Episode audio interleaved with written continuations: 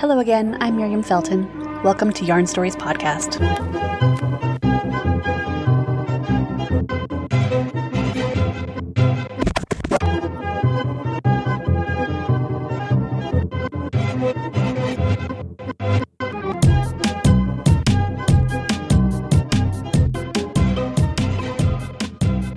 In today's episode, I'll be talking with Sabrina Familos, owner of Enzula Luxury Yarns. Sabrina started her fiber life as a crocheter, making items to sell in the Bay Area of California. Her business is now based in Fresno, California, which is basically smack in the middle of the state. Something that I've long admired about Sabrina's business sense is that she's very craft inclusive. She makes sure to have samples of knitting, crochet, weaving, and honestly anything that you can do with yarn. You may know that I started my craft life with sewing, crochet, and cross stitch, only coming to knitting in my teenage years. I've since added crochet back into my design life with a series of hybrid patterns that use crochet and knitting together, plus a couple of just straight crochet patterns. In this interview, we're going to talk about the divide between knitting and crochet, but I'd love to hear your take on it. Are you primarily a knitter who crochets or a crocheter who knits? What has your experience been like with both crafts? I'd love to hear from you. And just a heads up, we're going to get into sexism and just tangentially touch on sexual assault. But in case these are topics are an issue for you, pause this now and you can check the time codes in the show notes for what portion to skip. So without further ado, here's my interview with Sabrina.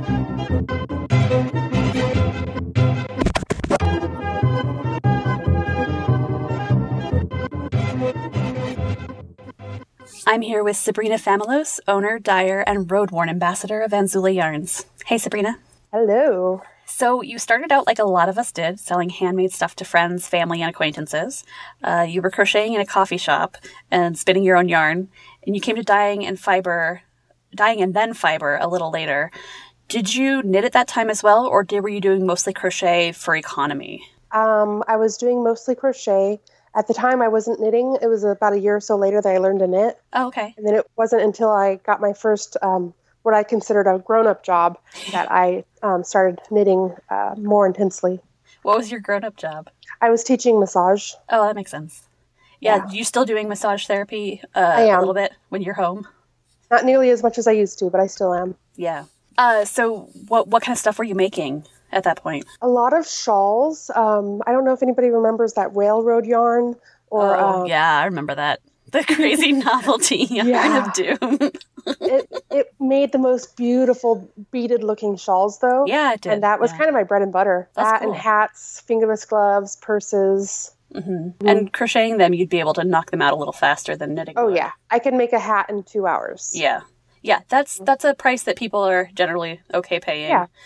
as opposed to like, you know, a five-hour knitted hat. yeah, You and know. that's fast if you can knit a hat in five hours. Yeah, well, I'm fast, but also depends on the yarn. Yeah. Um, so I know that you make a concerted effort to show your yarn and crochet patterns as well. So why Mhm. is this important to you? because all fiber artists are important and all skills are valid. I want everybody to have something in our wonderful yarn that they can be inspired to create. Yeah, I even agree. have woven samples. Yeah, I, I love that you cover all those bases because sometimes you know you just need to see inspiration of of the yarn in something. Mhm. You know, a lot of a lot of makers don't make that leap from seeing a yarn to seeing a finished piece that they could make with it. So it's really, I think it's really wonderful that you show so many different yarn crafts in your yarns. Thank you. Thank you. It helps that I'm a crocheter first, Yeah, and um, I'm madly in love with knitting, crocheting, spinning, weaving, all of it. yeah. Um, I've never tatted before, but um, That's one thing I haven't done either. Uh, I kind of have done everything else. So primarily crocheting was your early intro to Mm-hmm. to yarn. When you learned to knit, so so many of us have gone from you know knowing to knit and then learning to crochet. I didn't. I started crocheting when I was eight, so I'm I'm like you. But uh, Yeah. did you do you find anything that is better? You know anything difference in what you're looking for in a yarn between knitting and crochet? I never had any issues with p- choosing yarn, but I found that I was often a different type of crocheter. A Hmm. lot of people thought, well, I don't know if as a crocheter you've experienced anything different when you went to a, uh, a local yarn shop, Oh yeah. but a lot of people, oh yeah, um, Mm-hmm. a lot of people looked looked quite long down their nose at me um, because I was a crocheter. And then they would see what I was knitting, and they were surprised because they thought it, or not knitting, they would see what I was crocheting, and they Yeah. were surprised that it looked the way it did. yeah. Um, I created more of an open fabric when I was crocheting, Yeah. so while crocheting is much more dense, it wasn't that really stiff crochet Yeah. that um, is so familiar. Well, and part of that stems from the fact that a lot of people who learn to crochet are crocheting with, like, you know, store brand acrylic yarn, which is not drapey and it's dense and it doesn't, Mm-hmm. Right. you know, it doesn't have a good hand. And, you Right. know, so like if that's the fabric you're used to making, even if you were given, you know, really drapey yarn, you would probably crochet it at that dense gauge. Yeah, uh, back in those days, I was knitting with a lot of boucle, Yeah. a lot of Michael's yarn, a lot Yeah. of just stuff that Homespun. um, homespun. Oh, I Uh-huh. loved homespun. Homespun made was my good work, favorite. made good stuff. Like it did. was, you know, Yeah. the boucle would hide a bunch of you know weird texture. So like you could, well, but like it would hide it would hide increases and decreases, and they wouldn't be very obvious. Yeah, Mhm. homespun, homespun man. I loved it. Well, and it was Um, soft compared to other acrylic yarns. Oh, absolutely. And obviously, I'm all about the luxury fibers. right. So- Even back in the day, you were like, it Even feels back nice. in the day. hmm Yeah. So my uh, my agenda when I started buying, well, when I first, I didn't even know yarn shops existed. Yeah. So when I first found a yarn shop, I was just in heaven. Mhm. And um, my goal was to always spend ten dollars or less on a skein of yarn because my labor for a hat was about um, ten dollars an hour. yeah. So if my labor was uh, twenty dollars and then the the yarn was uh, ten dollars or less, that's thirty dollars. Yeah, which and is a then I reasonable doubled price my- point. Mhm. Yeah. And then I doubled the cost of the yarn because you have to have that markup. Yeah. So it was between ter- uh, thirty and forty dollars for hats that I sold. Yeah, which is a price that most you know people for a handmade Yeah. product think is oh that's a great deal you know that's fine like I'll pay Yeah. forty dollars for a hat that's handmade. They don't Absolutely. understand how quite how much work goes into it if Mm-hmm. it's knitted you know or if you're not if you're not a fast crocheter you know Right. so I find the divide between the knitters and the crocheters really baffling. To me, it's all different ways of using yarn, which it sounds like it is to you as well. But where yeah. do you Absolutely. where do you think this stems from? I really am not entirely sure. I've wondered about that for my entire uh, life in fiber art. Me too. I do know that the tools for crocheting are so much less expensive, Yeah, and um, so that might have an element in it. yeah, Um, and that was why I stayed a crocheter for so long because I was a poor college student and uh, I wanted to have good yarn. And if I were to buy new needles for everything I did, that would eat up a lot of my yarn budget. yeah, yeah. The the yarn store experience is very different for knitters versus crocheters, and also like when I was when I was because I was I came to knitting young. I was like sixteen, and so my Mm-hmm. my first like yarn store experiences, I got like looked down my nose or Oh, looked down their nose yes. at me because I was young. Like they looked Yes. at me like I was going to shoplift stuff. Right, right. I don't think I got that look, but I definitely, they were always poking fun at me. And it was definitely in a loving way. Yeah, But, like, so when are you going to start knitting? And yeah, uh, yeah, but all like kinds of support. Come on, people. Yes. Well, a- and that's why anytime um, a crocheter is in, I always want to make sure we have a binder that is only crochet patterns. Um, I point out all the different crochet samples that we Mhm. have. Um, I even get people co- that come in and say, "So do you do you have different yarns for crocheting or knitting?" Because some people just don't know. Yeah, and I'm like, that's you know what? true. Our yarns don't discriminate. However you want to use them, you, they're going to be happy to be used. if you want to leave them in the skein and drape them around your neck as a necklace, they're happy to be And used I've that done way that. too. Yes, indeed. One skein wonder cowl. yep. nice. Um, so I I wonder whether the like I've heard all the backstory stuff between knitters and crocheters about like like maybe it was because the Irish you know the the, the British were knitting and the Irish were Mm-hmm. doing Irish crochet and it was their whole like economy for a little while and you know and so and the knitters you know the British looking down on the Irish but I don't understand why that Well, I, and th- there's also the same attitude within knitting in the different methods. yeah that's because true you're A right lot of knitting is considered um, more of the higher class, yeah and so if you're a crocheter, you're not considered part of the higher class. it's really and then weird if you are a thrower, you are especially the higher class because you're doing it for luxury and you're not trying to go for speed. Oh, Um, that's funny because I throw and I'm really, really fast. absolutely. And nowadays, that that is um, it's really what you know and what you're good at. yeah, and muscle memory. It's all muscle yeah, memory. absolutely. But I bet if you were to learn to do lever knitting, you would get, um, and you just did that for a few months, you would Oh, be yeah. even faster. Yeah, like with the knitting belt where you've got one needle completely stationary. Yeah. Yeah. Yeah. Well, and there's a lot of there's a lot of weird orthodoxy in our industry. Um, you know, there's a bunch of people who are like, you know, if you're knitting combination, you're knitting wrong. And I'm like, there's no wrong way as long as you're getting a fabric that does what you want it to do. And, Exactly.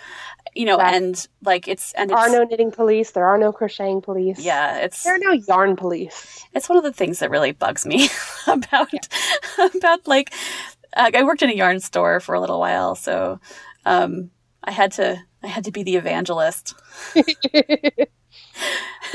I I am finding that there are fewer and fewer um, weird attitudes about fiber arts. That's good. So That's Yeah. really good. I wonder if it's the new blood coming in, you know, because uh, there was a lot of there was a lot of people, there were a lot of people, um, you know, who came to it in like the 2000s. Um, Mm-hmm. And then now there's another resurgence, right, for the like the DIY generation. I wonder. I wonder if that's bringing less orthodoxy. What are you seeing in that generation? Um, I'm seeing a lot of people who who you know learn it because they just want to be involved in the process. I'm seeing a lot of like younger people who are like, I want a hat and I want to make that hat. You know, like I don't, like, you know, you've got all these millennials who like have no have like endless time on their hands because they're underemployed. You know, they're like side gigging, and so they look for something to do in the meantime. You know, I'm f- I'm seeing a lot of people in that position where they you know they learn the skill so that they can um, you know make something for themselves that's very unique and nobody else has and then like fall in love with it See, I it's so interesting to me because when I was doing, it, I was definitely overemployed. I was doing Mm. massage full time. I was a nanny, yeah and I was also s- doing craft fairs on the weekends. So all in all my spare moments, I was sitting and spinning yarn and crocheting things. yeah but I don't even know sometimes how I found the time to do it all because I was living in the Bay Area of California and it was just so expensive that I had to find all the ways to make Yeah. money. no i understand that i when i came to this i was overemployed as well like i had a full-time job and then i was like keeping you know running a website and designing patterns and all that stuff uh, until i until i started doing this full-time Yeah, um, which was but I don't such even a- know how people it make ends meet nowadays when they can't even find jobs. But that's Yeah. also why a lot of people are living with their parents or yeah well and a in lot of weird people housing situations. Yeah, and you know, it's with the internet age, I think that we have a lot of disconnect from people, and I think people are really looking for ways to reconnect physically in a physical Yeah. space. And so, like, you know, going to a coffee shop and working on a hat, you know what I mean?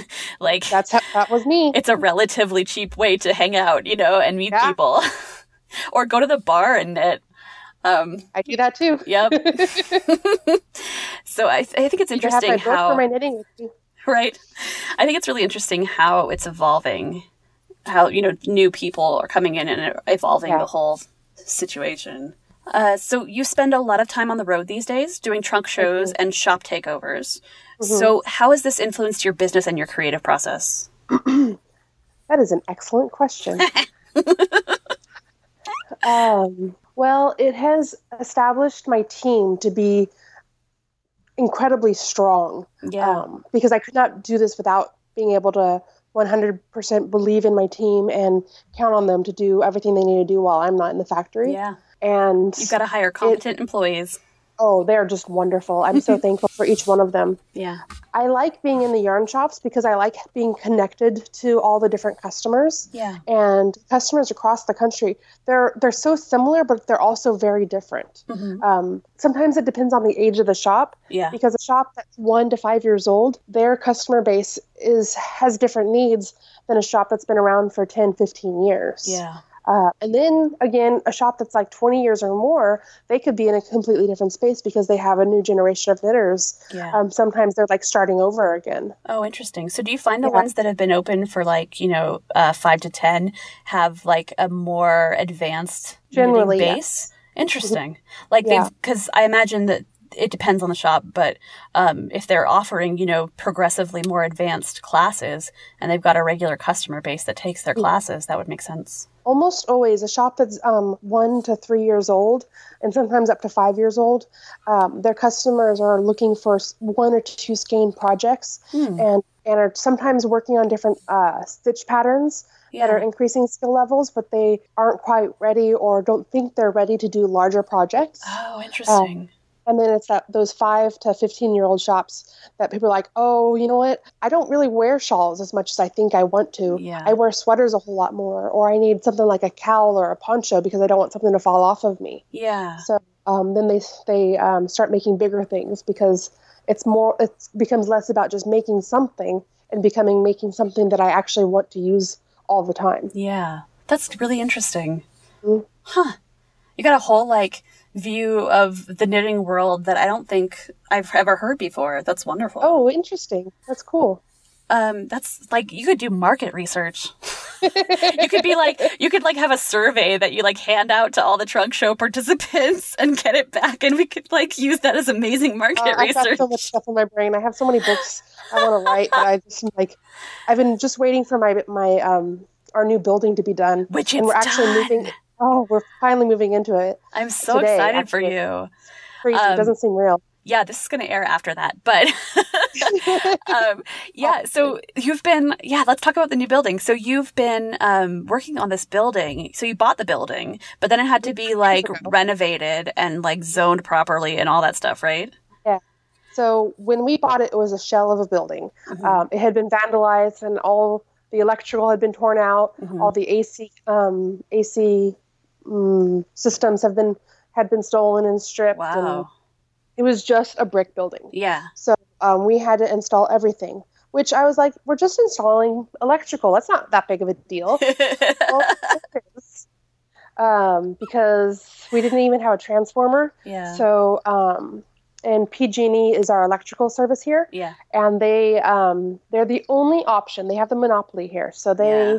Which, slowed down Mm. the project ridiculously. yeah. Uh, and so I think they put us back at least a year, if not a year and a Oh, half. man. and then just every, even just getting gas meters from them, um, Has or been getting our hell. gas connected. Yeah, it's just ridiculous. Ugh. Um, but we're in it now, and That's it's great. just So you've It's got a crazy. space that's basically built to order for you. yes, yes, And you're It's- also living in the place now, right? yeah. So I don't actually live in the yarn factory. No, no, but I no, do but live in the building. Yeah. Which means I that have- you own the building and you live in the building. That's pretty great. Yeah. Crazy. Yeah. And we also have a tenant who's an old high school friend. Oh, nice. Yeah. Little, li- make up a little extra of the overhead with rental. Exactly, exactly. That's perfect. So our building is actually slightly smaller than where we were previously, but uh, the square footage and the usable space is is increased. Oh, good. So well, while and we it's, have less square footage, we have more usable space. yeah, it's also designed, you know, to suit. So probably the space is better utilized. Yes. That's really exciting. So excited. You guys have been growing pretty consistently Mhm. since you started. So, what kind of percentage growth every year are you seeing? Um, it's been about uh, fifteen to twenty percent growth. That's pretty great for this industry. Yeah. Um, in the first few years, it was about uh, fifty percent every year, Yeah. but um, that's not sustainable. No. that's that's reasonable. awesome. So uh, you sell some really gorgeous spinning fibers, which Yes. feels like a nice throwback to your roots of spinning. Yes. Uh, do you look for different things in the fibers that you source than in your yarns? Yeah, we can have a bit more exotic fiber because um, something that is important to me is that all of our yarns are spun in North America. Mhm. And um, sometimes the sourcing of a, of a fiber to then spin it becomes astronomical to Yeah. turn it into a yarn. Okay. But we can get the fiber, and the fibers are coming um, from the region that the animals are from. yeah. So it becomes a little bit less expensive to just have the fiber itself. Okay. So you can you're using uh, blends because like if you have yak, there's not a Mm-hmm. lot of yak production here. No, there really So- is. And, and mills are afraid of yak because it's Yeah. such a short fiber. Yeah. Um, They have to We're- retool things when they're Yeah. used to working with wool. yeah, it's a completely, it's almost a different setup to spin Yeah, it. It is. And um, so we can have, we have yak fiber, but we don't have yak yarn at the moment. Okay, so um, so you can branch out more in the fibers Mm. uh, without without compromising your spun in North America rule. Right. That's great. So do you have mills all over the place spinning the yarn? We currently just have two mills. Okay. We've had a few others, but um, something that we've experienced with some of the smaller mills is that they they like the idea of working wholesale, and then they um, get a bunch of retail customers and find that they can make more money that way. That's fair. and yeah, and so they end up disappearing from being a wholesale company, yeah. uh, which is hard on us because we usually spend a couple years developing and designing the yarn with them, and then we're Yeah, like, and then it- "Goodbye." It disappears as a source. yeah, As a viable source. yeah, That's unfortunate. But I'm glad you've got a couple that work that are Oh, yeah. happy to be I mean, wholesale The mills we have right now are just fantastic. I'm so That's thankful great. for them. That's wonderful. Um, so it's sometimes hard to believe because of the face that I put onto the world, but I'm really very introverted, and Oh, there's I- only yeah, I do know I know, that.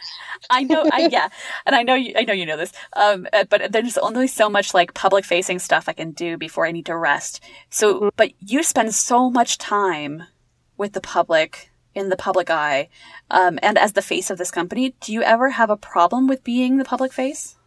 Um, I never have a problem with it, but um, and I'm not sure that you know this about me, but I am also uh, a pretty big introvert. Oh, I know. That's why I'm asking the question. yeah, I thought so. I just wasn't sure.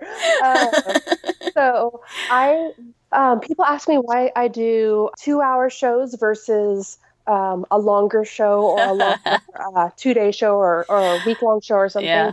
And I find that the same amount of people will come out, um, whether it's a shorter show or a longer show. Yeah. But I can give my best customer service in two hours. Yeah. By that third hour, I You're start ready. Yeah. waiting and um, not giving the best service. And if I could be in the store and be working with knitters, crocheters, spinners, weavers, I want to give you my 100%. yeah. And so that's, I, I then often, sometimes I'll get invites to stay at somebody's house, but I'm so overpeopled that I really Yeah. just need to sit in a hotel room and stare at a blank wall. Yeah. I totally get that. Um, I have this weird thing where when I'm at a trade show or like a work thing um, and traveling, I can't physically talk to my husband. Um, Sid, the podcast knows him as Sid. That's his pen name. You know him personally, but um, so I was uh, like, "That's your husband? yeah, no, it is. Yeah, We're I good remember. yeah. Yeah. Uh, so like, um, if I call and I actually talk to Sid, um, I drop my professional face and I can't get it back. Oh, interesting. So like it took us a couple of years to figure this out, but like I can text, I can text all day long because text is in my head and not my voice and not my demeanor, my physical demeanor. Um, but like it's there's a lot of weird coping skills that as like professional faced people we come up with. it sounds like yours is staying at a place that is all by yourself. Well, and there are some friends that I can stay with. uh, yeah, yeah, yeah. that- Some friends are, no, are that- safe places for Yeah. introverts. um, and they know that I am not going to necessarily talk for an hour. No. Like if we're sitting you in will the same feed room. me. Yeah, Yeah. you can feed me and we can sit and like veg out on TV or like, you know, put on some music and just not like make eye contact and that's fine. But yeah, but like there's going to be some downtime and you Yeah, need to there be has okay to be with downtime. that. People often ask me like if I'm a plate tourist every in every city I'm at, and that's another thing is I'm just I'm so tired Yeah. that I often don't visit a city at all. Yeah. Uh, if I have more than one day off, which is really really rare, I will sometimes explore the city. But all I usually see is a park, a bookstore, a coffee shop, and um, often an, an Asian restaurant because that's I eat a, I eat a lot of Asian food when I'm on the road. yeah, well cuz it's safe cuz you've It got a is safe. dairy allergy. So Very Yeah. important. yeah, I find it I find it's really underrated quiet time, you know? Mhm. There's a funny video that I'll link in the show notes called How to Care for Your Introvert. Yes, I shared that on Facebook recently. Oh my god, it's hilarious. I showed it to my niece who is also an introvert today and she she was cracking up. Yeah. My favorite was the part about with the with the uh, phone and the hammer. like people who insist on calling you instead of texting and they're like smash it with a hammer. I would actually prefer to talk on the phone than texting. Well, that's texting kind of drives me insane. yeah, I get that. Um, well, and also like Yeah. you spend a lot of time on the road, so it's easier to talk to somebody and have a conversation on the road if you're calling rather than texting. So there's that. It, it's funny. I used to have a travel companion, Mhm. and I'd find that even at the shows, I would need a lot more downtime. Yeah. Um, I was at one show, and I was talking to um, just some friends and my travel companion. I was like, I haven't even had to hide in the bathroom recently in a while. oh man, and I don't have to almost do that ever now that I don't have a travel companion. that's really good. Yeah. Sometimes you just need time where you like know people aren't looking at you. Yeah, there was one show that I did about six months ago where I did my lecture, and then afterwards, people start asking questions about sizing and everything. And the crowd just kept coming at me, and I just kept taking a, state, a step back because I just needed a little bit of a buffer Mm. Yeah. zone between people. And then all of a sudden, I found myself in a corner because they wouldn't stop Oh, coming no. at me, which you treat It's a special yourself. problem. yeah, it was a special problem to have. But I was like, okay, guys, I'm going to switch places with you because I need to talk to this other person. yep, that's funny. It's tricky sometimes. Yeah. Oh man. One of the things that I absolutely love is sizing people all over the country Ooh. because I found that um, most people are about the same size but have a lot of different um, perception of themselves. Right. They they think they're either really tiny or really huge or no sweater will ever fit them. Hmm. And something something I do during my talk is I uh, try on about a dozen different sweaters. Yeah. And on the hanger, they all look great. Yeah. Once they're on my body, some of them look wonderful and some of them not so much. Yeah. Um, and and I've had so many women that are like come up to me and they're like I wouldn't have guessed that we're the same size, but we're the same size. Yeah. And thank you so much because now I know the sizes types of sweaters that'll actually fit me. You gave me a pair of leggings because I was cold and we were walking around. Like we wear the same size leggings, but our bodies are like completely differently Mhm. proportioned.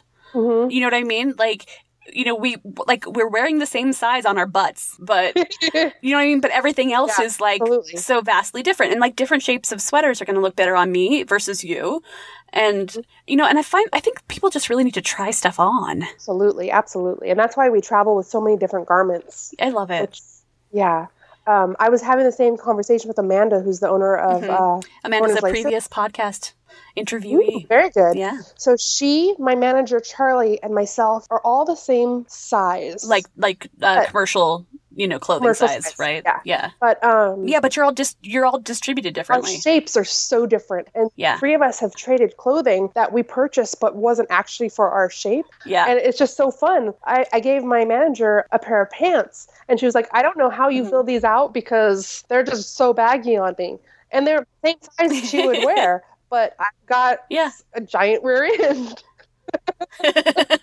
Preach, Yeah. sister. Uh, but that's Love that booty.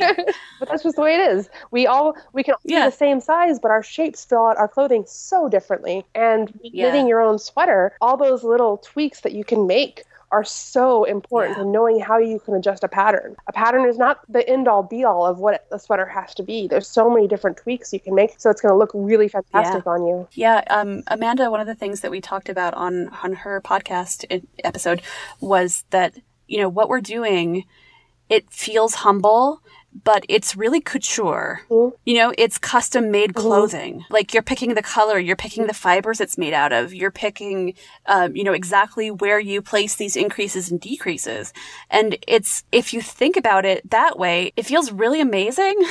You know what I mean? Like it feels like a super like crazy accomplishment to have finished a couture sweater right instead of, you know, being like, "Oh well, you know, Oh, I just, knit it, in my myself. spare It's no big time." deal. Yeah, right? Like stop with that humility bullshit. You know, we're women, we've been trained, you know, for like thousands of years to be demure and humble and all that stuff. But fuck that. We are we're knitting couture clothing, we need to work i don't know how exactly we need to work on that but we need to work on it right? i don't know what the solution is Enamel pins. enamel pins enamel pins are the solution to everything. I I have uh, like crazy love of them right now. Yeah. I'm sort of obsessed. Yeah, I think that I think that we can subvert all the world through enamel pins. Mhm. That's what my do you goal. attach them to Um, I have them on all of my bags. I have these locking pin backs that have uh, they're like like a little post with a hole in it that has a hex bolt inset. Oh, I need those. So yeah, I'll send you a link for them and I'll put the link up for everybody else in the show notes. They are wonderful because you can lock your pins in place on something and they're easy to take off. You just need the little like Allen wrench, yeah, I've lost so many backs. right? And then you lose the pin and like the if you lose the back, you know, whatever, you can find a new rubber back or something. But like losing the pin is horrible cuz a lot of them are limited edition and you get them from like a random maker. A lot of them are quite expensive. hmm Um, I love enamel pins. I will see what I can do about posting some pictures of my enamel pin collection. Yay. Favorite pin is is red square, and it's co- it has the words "This is not normal." yeah, isn't that nice? the reminder. There's um there's a few pin makers that I follow on Instagram because I just love their work. But um one of them has has one that says "Sass the Patriarchy," Ooh. which I really desperately want because I think we should sass everything. Mhm. I think we've been silent too long and we need to sass the hell out of the world. Well, we just need to be having more conversations. Right. There's such a philosophy that we need to be quiet about everything. It's like, no, we're not going to understand each other unless we start talking to each other. Well, and like talking to men too, you know, it's going to be an uncomfortable conversation for men. I've had many uncomfortable conversations with men in the last, you know, year and a half, two years, talking about the everyday sexism that women face, that catcalling happens all the time and what it Right. actually means to us. You know, Right. when you're catcalled, you're faced with this decision. Do you sass back and run the risk of somebody getting really pissed and maybe raping you? Mm-hmm. right. Mm-hmm. Or do you keep your nose up, you know, your your head up and keep walking? And sometimes even ignoring them. Yeah. Gets them. I've been chased so many times just because I was Right. ignoring somebody. Yeah. So I've, I've had this uncomfortable conversation with a lot of men in the last couple of years. Um, they don't realize what it does to us. Right. And nothing's ever going to change unless there's education across it. Absolutely. You know? And nobody send me angry emails. I know that, that men are getting harassed as well. Absolutely. I and, understand that. And I That's- respect that. I was having a I absolutely conversation. like they shouldn't be harassed either. No, I was But having my like, experience as a woman has led me to this conclusion. Well, I was having a conversation with somebody recently uh, with the Me Too um, Yeah. stuff that's going on, and Yeah. he was really feeling like he was being attacked because he's a white male. A- And I was just trying to listen and absorb what he was saying because his argument is equally valid, but it, Yeah. it needs to, n- none of us need to be taking away from anybody else. Yeah. And um, so he was saying, well, women are often um, over sexualized because of the type of clothes they're wearing. And I was like, well, okay. I, Yeah. well, let, let's talk about me and my body for a second. I Mhm. have very wide hip, I have a Yeah. very large booty, and I Mhm. have a, of a narrow waist. Yeah. So th- unless I'm wearing a trash bag, I'm not wearing Right. sexually provocative clothing. Even if I were, that shouldn't matter. But Yeah. I'm not. And Yeah. I can't, even with my jacket on, you can tell that I That have. you're busty. Mhm. I'm busty. Like- I have a big booty and I have Yeah. a narrow waist, and it's really hard to hide that. And I shouldn't Yeah. have to hide it. But even if that were the agenda, and he was like, "Oh, I never thought of it that way," There you go, buddy. Mhm. and that's why these conversations have to happen. Yeah, they do. Um, a lot of people. I was talking with somebody. One person was very, very liberal, and one person was very, very conservative. And we were talking about the bathroom issue Mhm. and I don't want to get into that, but um, Yeah. the one they they were both getting really angry with each other, but I was just sitting there not taking any sides, just trying to listen and say, well, why are you feeling this way? What is what is it about this that's making you Yeah. uncomfortable? And Yeah. um, the one person got so angry she had to leave, but the other one thanked me for um, for just listening and and having a conversation instead of just getting emotional. Um, And if we could let go of our emotions a little bit and listen and talk to each other, we Yeah. we might be able to accomplish a lot more. And I get I get people from the standpoint where you say, you know, that like it's not my job to educate the world, and it's not. It really isn't. I understand that. But if you want to make the world a little bit better and you have the energy emotionally and elsewise to spend to invest in educating the world or one dude in a Mm-hmm. coffee shop, you know, it's worth it's worth spending that time and that Sometimes- emotional energy. And you've sometimes got you don't have the emotional energy, and you need to It's stay fair. up and That's everybody's absolutely out doing fair. everything, and you have to s stay under your blankets. That's okay. But when Yeah. you have energy, go go and have a conversation. and make a difference. Mhm. Yeah, I've had I've had this conversation with my youngest brother, hmm um, which was an eye opener for him. he, uh, you know, he's he grew up like six years younger than the next youngest kid, Mhm. um, so he kind of grew up almost as an only child. So there's a lot of eye opening that had to happen for him, um, like the the choices that that women are making every day that he never considered Right. were a thing. You know, like, do I put a sweater on over this dress that I was already wearing while I was home to go to the grocery store so that I don't attract eyes to my bosom Right. or overheat because I'm wearing the sweater? Right. You know, like, that's not a reasonable choice to have to make. Right. There's been a lot more uh, posting on social media about the things women do when they're walking alone. And I've Mm-hmm. had men talk to me about, we don't really do that, do you? Oh, yeah, we do. And like I always, if I'm walking anywhere, I, I make sure before I go outside I have my keys ready. And Mm-hmm. yeah, I do have them in a in a threatening pose in my Yeah. hands because yes, I have been approached. A lot of people Yeah. think, well, these things never actually happen. Women are being overly Nope. cautious. Mm-hmm. They happen all the No, time. I, I have had people grab me. I've had people come at me and I had to get in my car really fast. These things happen not just once a year, but many times a year, sometimes monthly, mm-hmm. sometimes weekly. Yeah. I often get sexually harassed every single day. Yeah. Um, that's unnecessary. Yeah. Uh, I, I posted recently about how I was crossing the street and I saw a guy checking me out um, and he was walking across the street at the same time. And he's, I was preparing just to do almost anything. And he said, That's a really nice dress. And then kept walking. That is exactly the way you compliment a woman. Yes. Don't engage other than to tell her that she looks nice and go. Yeah. I didn't feel sexualized. I didn't mm-hmm. feel harassed. It was, he said something lovely. I thanked him and we went on our way.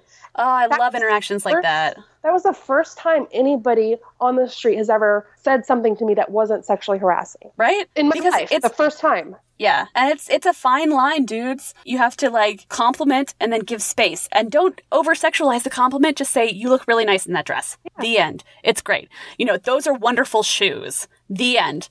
Goodbye. It looks really great today. Thanks. Right? I today it was so awesome. I had this. I was just walking down the street. Um, I was you know looking really put together um, because I was hanging out with my sister, and this girl walking by me just said, "You look really pretty today." Yeah. And just like kept walking, and I was like, "Thank you." Right. I love doing that. I, I, see people that have great hair all the time, and I compliment right. Them. Like those are the things that are about you, but also not you. And it's like, yeah, thanks. I worked Yeah. hard on that, or I Exactly. didn't try at all. That's awesome. Yeah. yeah. You have a new We yarn. do. I'm so Will you tell excited me about, about it. it? Oh, So you know how much we love cashmere. So many of our yarns yes. have cashmere in it, and I wasn't a big sparkle fan, but when we came out with our new Lucer, our, uh, Lunaris, Mhm. I'm just in in heaven. It is so so nice. It's a fingering superwash merino cashmere and nylon, Yeah. and um, then I was like, well, what about a DK? And um, uh, nice. right, Yes. so we we worked with our mill and came up with a DK sparkle with cashmere. So is it the same uh, blend of merino cashmere nylon? Yes, except that it's merino cashmere and sparkling stellina. Oh, okay. which So is a, sparkle cat- instead uh, of the a nylon, based. Yeah, it's a Yeah. nylon based uh, sparkle, so it doesn't cut down the yarn. Yeah, I really like the way you do your sparkles. Um, they're subtle enough that it's just it adds a little bit of like flash and like Mm-hmm. uh, light catching instead of being like, oh my god, it's sparkly. Yes, It doesn't overwhelm the color. I think of it as being sparkly without being ostentatious. yeah, that's exactly it. Yeah. Um, so our new DK is Lucero, and she's just so pretty. I want to make everything with her. I think I want to make a, s- uh, a, a blanket. Ooh, that'd be really pretty. Right, and it's set, um, 250 yards. Um, Nice. So five or six skeins will make a nice size blanket. Yeah, that's great. So, would you like to give away a couple I skeins would of Lucero? love to give away. Um, would you like to have two skeins? That would be wonderful. So we'll put the drawing in the show notes and you can enter for it there and then we'll have Sabrina ship them directly to you. And do you want to let people choose their own colors? Absolutely. You Sweet. can pick your color. So Okay. once you pick your color, um, it'll take a few weeks uh, for it to process through the warehouse. Um, That's fair because you're probably dying to order. Be, yeah, delivery will probably be four to six weeks. That's awesome. So, what would be your superpower? So my first answer was going to be Tetris because I load and unload a van every day, and You and me, baby. I I have some major Tetris powers. But then I'd heard that you also have that, so of course I didn't Mm-hmm. I know do. your answer.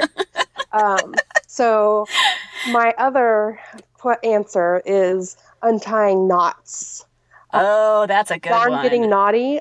I could sit with it, and it, it's just joyful for me. me Just- too. Yeah, it's just like I I don't even know what my fingers are doing half the time. They're just like pulling and opening, and the thing you never want to do is pull and make something tighter. Yeah. You're just doing it Yep. to open. Yeah, I think that's probably uh, stems from the same place as the Tetris because it's spatial reasoning. Mm-hmm. Like we understand how the thread goes into the knot and how it comes out, and you know, and so exactly what goes into like pulling it apart. Yes. I think it's probably the same spatial reasoning skills. Charlie, our manager, was actually making fun of me recently because I untie my knots at the end of the yarn when I'm opening up the yarn and winding it into a ball. Oh, instead of trimming them, just cutting them Yeah. off. Yeah. she was like, Sabrina, you have an unlimited supply of yarn. what does those scoops really matter? I'm like, I don't want to waste it. waste not one knot. That's funny. I find the little like kinked end to be annoying in my ball.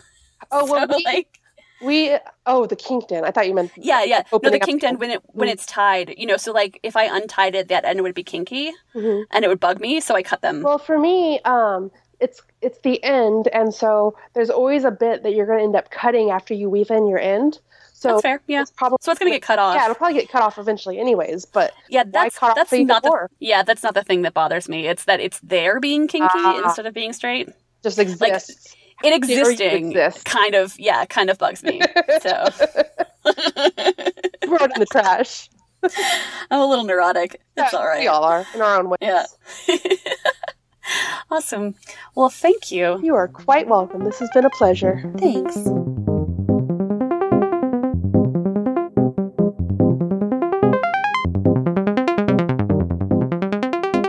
You can enter the drawing for two skeins of Lucero in the show notes at yarnstoriespodcast.com so that you can try out Stellina for yourself. Now we'll talk with Amy King, fiber teacher and author of Spin Control Techniques for Spinning the Yarn You Want. Amy and I will discuss sparkly inclusions in yarn and what makes Stellina so special.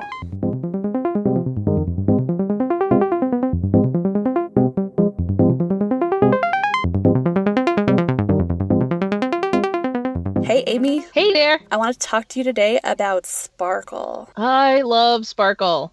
it it could be done so well and it could be done so poorly. That is the truth. oh my gosh. And it can be really nice and soft or it can be scratchy and awful. Yeah. I worked with the yarn that I was gifted during Christmas time. I was making some hats for people and the the sparkle thread in it was like sharp and crunchy, you know? And it was it was like the yarn itself was a nice like, you know, squishy wool, but then the sparkle was like crunchy and hard. That's because most of them are actually metal. Wow. Yeah. Yeah. Or they're coated in metal. Yeah. You had mentioned Stellina, Mhm. and Stellina is actually a nylon, Mm. but it's got that metallic coating on some of it. Okay. So, in order to get that sparkle on most of them, they've got some kind of metal in them. Mhm. So one of the processes, so like mylar, and Mhm. it could have been mylar that you were using, and that's sold with fiber stuff. Mylar is actually it's aluminum and it's got a plastic coating. Okay, so it's the reverse. It's all really really fine, and then they cut it out into you know they sh- Mhm. make it into the thread. Like so it's the same it's the same thing that like mylar balloons are made out of. Kinda, yeah. Huh. Okay. So there's there's some products that are mylar that are out there that are just it's just like that. It's that aluminum kind of thing. It's a little bit flexible, but once you start cutting it up, you got those edges Yeah. and you got the ends. And so the ends, like you can integrate the fibers into some of it, Mhm. but the ends almost always stick out. Oh, okay. And um, that's where you're usually getting your scratchiness from. that makes sense. Something like Stellina is nicer Yeah. blends a little easier because it's nylon and it's more round rather than flat. Okay. Yeah, cuz nylon is extruded. Right, So they could make it any way they wanted to. right. So that makes it different. So the mylar stuff is pretty flat and you can kind of look at it underneath a magnifying glass just to kind of get a better look at what it is because it doesn't Yeah. take any more than a magnifying glass to see it Yeah. and to see the shape. And so mylar is really flat and the stellina is round. Okay. So, um, for people who are not familiar, nylon is a petroleum byproduct that is that is extruded or pulled, dep depending on what you're talking about. Um, and so it could be it's it's a man-made fiber, and it could be you know shaped any way you want it to be because it starts life as a liquid. Mm-hmm. So, did you say that the the nylon is nylon, and then it's coated in something metallic? Yes, depending Okay. on the color that they're using. Yeah. It's sprayed with something. to Okay. give it that shine because we all know you know plain clear nylon like Yeah. the nylon thread you can get at you know any craft supply store Yeah, it's for clear sewing or with. it's like milky colored. Yeah. right it's just plain clear-ish hmm Uh, so it doesn't end up with any kind of that it, it's a little shiny but it doesn't have that iridescent shine until they coat it Yeah. with something Okay. so some of them are coated with something I'm not entirely sure of, but a lot of them are coated like the golds and the silvers and all of that are coated with a metallic. Okay. So like, you know, the metallic colored paint, it does have metal in it. yeah. So just that simply to get that shine and movement, it's coated. Okay. But I imagine that they could coat it as thinly or as thickly as they felt like. Correct. Okay. So Stellina is going to have a little more give and a little less sharp edges than, you know, something that's actually like mylar, something that's cut from a metal. Absolutely, which makes it also blend a little bit better. So if you're blending up a fiber yourself, Mm-hmm. say, and you were blending up something squishy like merino and you were putting Yeah. stellina in it, it's going to blend into the fibers better. It doesn't wholly blend. Yeah. Like if you were blending merino and silk, they're both protein fibers. Yeah, they blend really well. And so they tend to marry each other a little bit better because they've Yeah. got the little edges on it and they Yep. tend to stick to one another. natural edges. Right. And so the extruded stuff or, you know, the pulled, whatever, Yeah. it has no edges. It's smooth. Yeah. So it tends to sit on top of the fiber. The mylar Okay. really sits on top of the fiber. Well, and that wouldn't necessarily be a bad thing for the sparkle because that's where you want it. Right. Because you don't want it to really, really blend well. You want it to Yeah. sort of sit out and kind of shine. If it blended Yeah. really well, it's not going to shine as much because it'll Yeah, get it covered would- up more.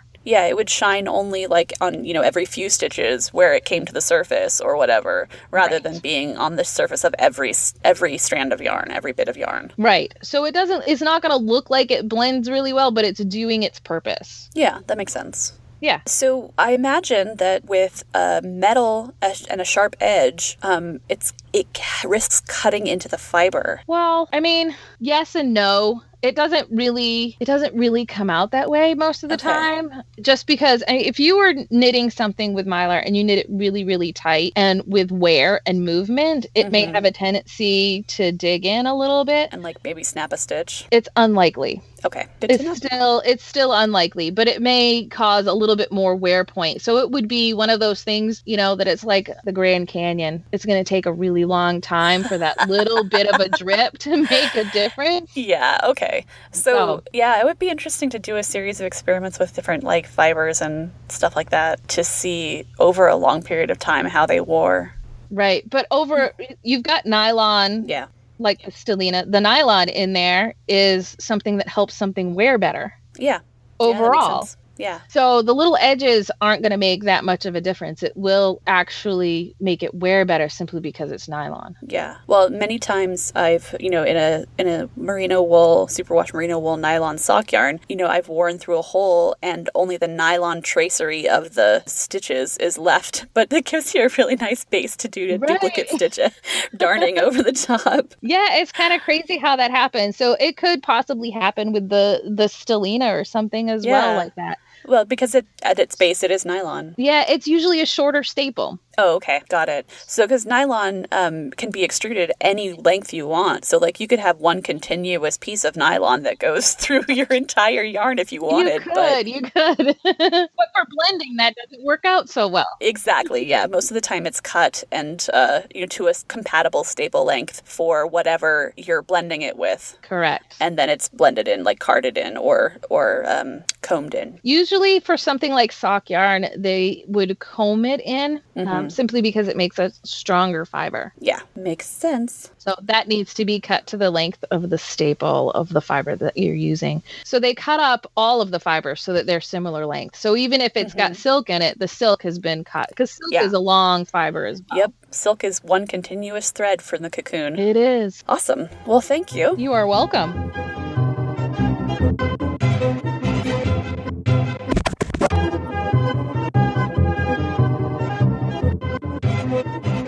Thanks for joining me for this episode. I just returned from TNNA last week and got to see a bunch of the people that I've talked to for past episodes, including Heidi from Luxadorna, Amanda from Lorna's Laces and Mrs. Crosby, as well as Sabrina, who you have heard from today. I love the creative chat that happens at shows like this, and I really rely on the injection of creativity that this kind of brain trust can bring to my life. I've got some ideas for this podcast that I'll be talking about once I get them a little more solidified, including a sampler box of all the yarns featured in the first season. I also learned about Local Yarn Store Day while I was at TNNA. On April 21st, 2018, we will celebrate the wonderful shops that let us touch and smell the yarns we buy, who give us classes and expertise, and that bring color and inspiration into our communities. Check with your local yarn store, also known as an LYS, to see if they're planning anything special for this day.